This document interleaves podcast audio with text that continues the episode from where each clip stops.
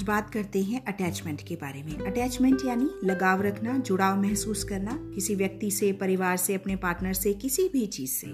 ये अटैचमेंट आज से नहीं है। हमारी आत्मा की जब शुरुआत हुई होगी, तब से है। इसलिए ये मनुष्य का स्वभाव है। दूसरी बात, वो ये है कि आप कब अटैच होते हैं। आप तब अटैच होते हैं जब किसी से प्यार करते हैं या आपको अपनापन मिलता है या कोई फेवरेबल चीज़ होती है। होता है ना ऐसा?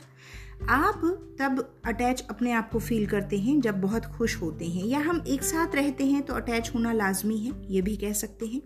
लेकिन सिक्के का दूसरा पहलू है, जब हमारे घर में तनाव होता है, या कोई मन मुताबिक चीज़ हमारे द्वारा नहीं होती या किसी के द्वारा हमारे लिए नहीं होती तो तो क्या होता है? तो हम याद करते हैं डिटैचमेंट जैसे जैसे एग्ज़ाम्पल के लिए आप अचानक से किसी झगड़े में कुछ बोल पड़े और उसके बाद में एकदम से आके आपने सोचा कि अरे मैंने क्यों बोला?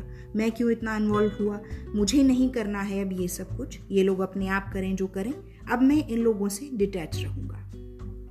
पर ये दोनों चीज़ें, हमें ये समझने की ज़रूरत है कि ये दोनों चीज़ें एक साथ चलती हैं। हमारे जैसे आम लोगों की ज़िंदगी में।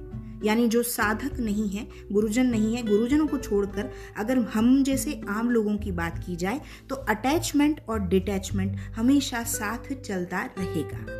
आपको क्या करना है? हम सभी को ये करना होता है कि इसके बीच में एक बाउंड्री हमें खड़ी करनी है कि ना तो बहुत ज़्यादा डिटैच हूँ और ना बहुत ज़्यादा अटैच हूँ।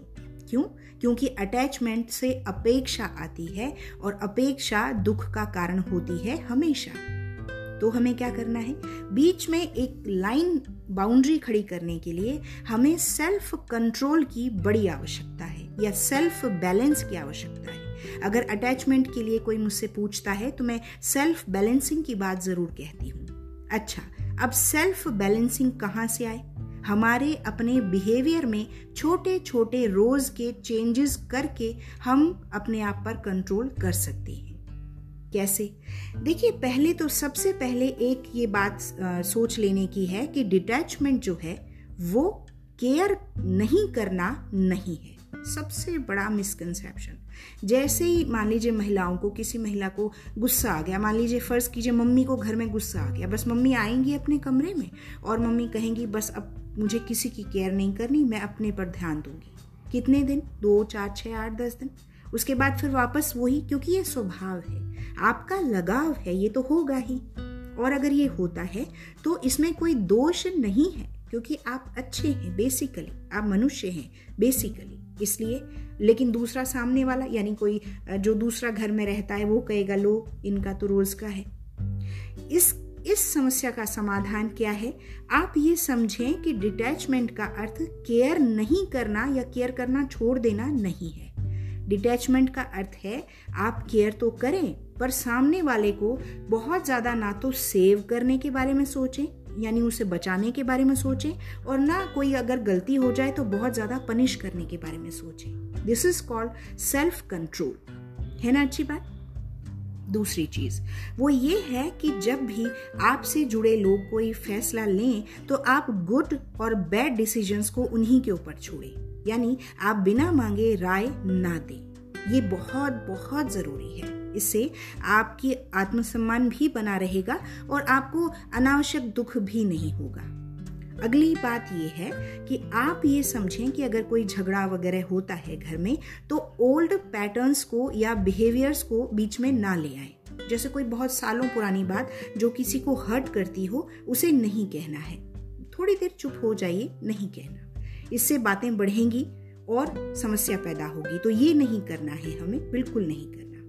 अगली बहुत इंपॉर्टेंट चीज़ ये है कि हमें एकांत में रहना सीखना है। देखिए, आपका एकांत का मतलब ये है फ्रेंड से चैटिंग करना एकांत नहीं है, या कोई भी प्रोग्राम देखना एकांत नहीं है। आप कुछ और अच्छी चीज़ अपने रूम को ऑर्गेनाइज कीजिए, आप अच्छे से अपने आप को आप खुद को अपनी सेल्फ केयर कीजिए, आप बुक्स पढ़िए, सो लीजिए, एकांत में रहना सीखिए। ठीक है ना? एकांत में रहिए। इससे ना तो आप बहुत अटैच होंगे, ना बहुत डिटैच होंगे। और सबसे इंपॉर्टेंट बात यह है कि आप मेडिटेशन कीजिए। ध्यान हर सवाल का जवाब देता है। करके देखिए। पाँच मिनट से शुरू कीजिए, दस, पंद्रह, बीस और आगे तक ले जाइए। ऐसा करने से आप खुद देखेंगे कि आपको कितने सवालों का जवाब मिल जाएगा। तो आप ये करके देखिए। ये साधारण से अभ्यास हैं। हमें ये समझने की ज़रूरत है कि इन अभ्यासों से, अपने बिहेवियर में चेंज से हम बहुत कुछ बदल सकते हैं। कम से कम अपने निजी झगड़ों को तो ख़त्म कर ही सकते हैं और शांति की प्राप्ति कर सकते हैं। ये सभी हमारे मानवीय गुण हैं जो आजीवन हमारे साथ रहते हैं। जब तक जब तक हम साधक न बन जाए या संन्यास लेकर कोई बड़ी साधना न कर लें, तब तक हम पूरी तरह डिटैच नहीं हो सकते। इसलिए अटैचमेंट लाजमी है। परेशान मत रहिए, पर कुछ बाउंड्रीज ज़रूर सेट कीजिए, ताकि आपको अच्छा लगे। और जब आपको अच्छा लगेगा तो डेफिनेटली मुझे भी अच्छा लगेगा। तो चलिए, आज की बात यहीं तक। हम फिर मिलते हैं किसी और एपिसोड में। Thank you